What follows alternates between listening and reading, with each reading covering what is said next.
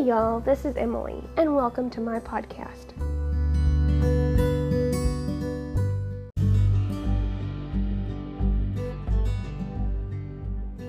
So, today's sweet treat is another family recipe, and a popular one at that. We will be making Nannie's chocolate cream pie. I can't wait to get started.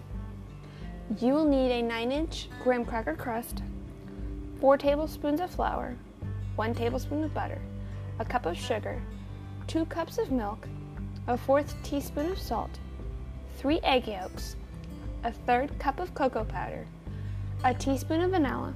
Now, in a medium saucepot, mix all the dry ingredients together. Add the milk and cook slowly over medium heat.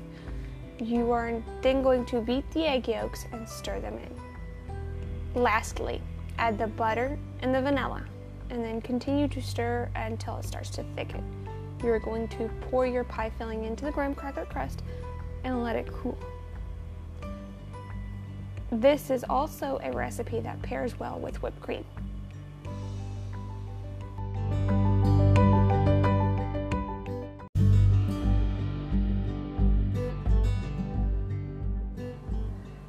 If you have any questions, comments, or would like to check out other recipes, go to www.lifeofasouthernwoman.com. Bye, y'all.